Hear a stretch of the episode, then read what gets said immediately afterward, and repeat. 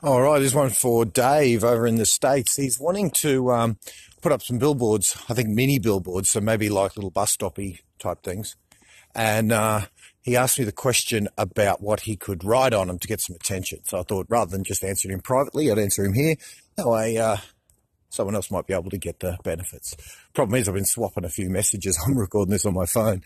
I've been sending some messages to a few mates and they're all responding to me, so it keeps interrupting the recording. All right, here we go, Dave. Um, so here's my initial thoughts, man. You, um, you don't just want to put, oh, you know, properties for sale because they're going to be ignored because people ignore real estate stuff. There's a phenomena that we've all experienced pretty much. Now, maybe if prices have dropped in the States, this isn't the case. But, um, you know, most of us in the town we grew up, we all wish we'd have bought 10 properties somehow when those properties were, you know, a quarter or, or 20% of what they are now. In my hometown, you could buy a block of land for 15, 20,000 when I was a late teenager, early adult. And I bought one block of land for, I think, 20,000. And Jesus, now that the properties there are three and 400, I wish somehow, because I built a, I, I think I bought a block for 20 and built a house for 80 or something, 90, so 100, 120 grand was my first house. Ended up selling it for 280 or something, thinking I'm a genius, you know.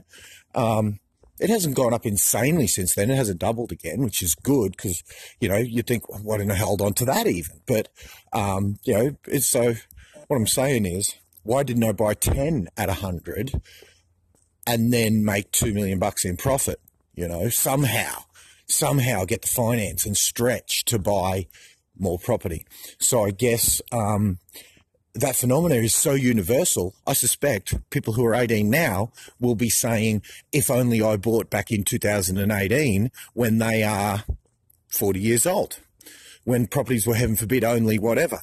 So I wonder if you could tap into that phenomena and have a headline that says something like, you know, if only I bought property back in 2018. Then a little headline, think you can't afford it? Think again call me. Because on billboards, you've only got a few seconds of eyeball time. So, um, I don't know, maybe something along those lines because you've only got a few seconds of eyeball time, and your job is if you're going to use billboard as a direct response media, which is tough, by the way, billboards aren't the greatest media for direct response advertising. But that being said, if you've got them cheap or you've already committed to them, then fine. Uh, billboards are normally good for branding, meaning someone drives past at 60 k's an hour, or Dave, you're in Texas, uh, so 60 miles an hour. Um, you know, all you can really expect is them to see your face and maybe remember it when they see you then on Facebook later. Billboards are normally a good maneuver for layering personal brand, not for direct response sure, if it's a brilliant offer, maybe it can work, but it ain't the ideal thing. So there's my advice, man. I would uh, I would get a compelling headline, um, and that's one idea I gave you. I don't know what else you might do, but um, you know, think you've missed out on the property um, explosion. Well, uh, we've had a meltdown, so now's your chance to buy at the bottom. Now, I don't know what you're allowed and not allowed to say regulation wise over there, but you need to get their attention.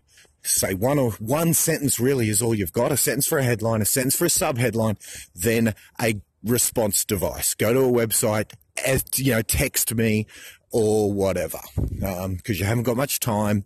You can't write an essay. And um, yeah see how you go. Visuals matter colors matter. You've got to get attention um, etc all right mate. There's my short two bobs. Hope that helps man. I'll talk to you soon bud. Later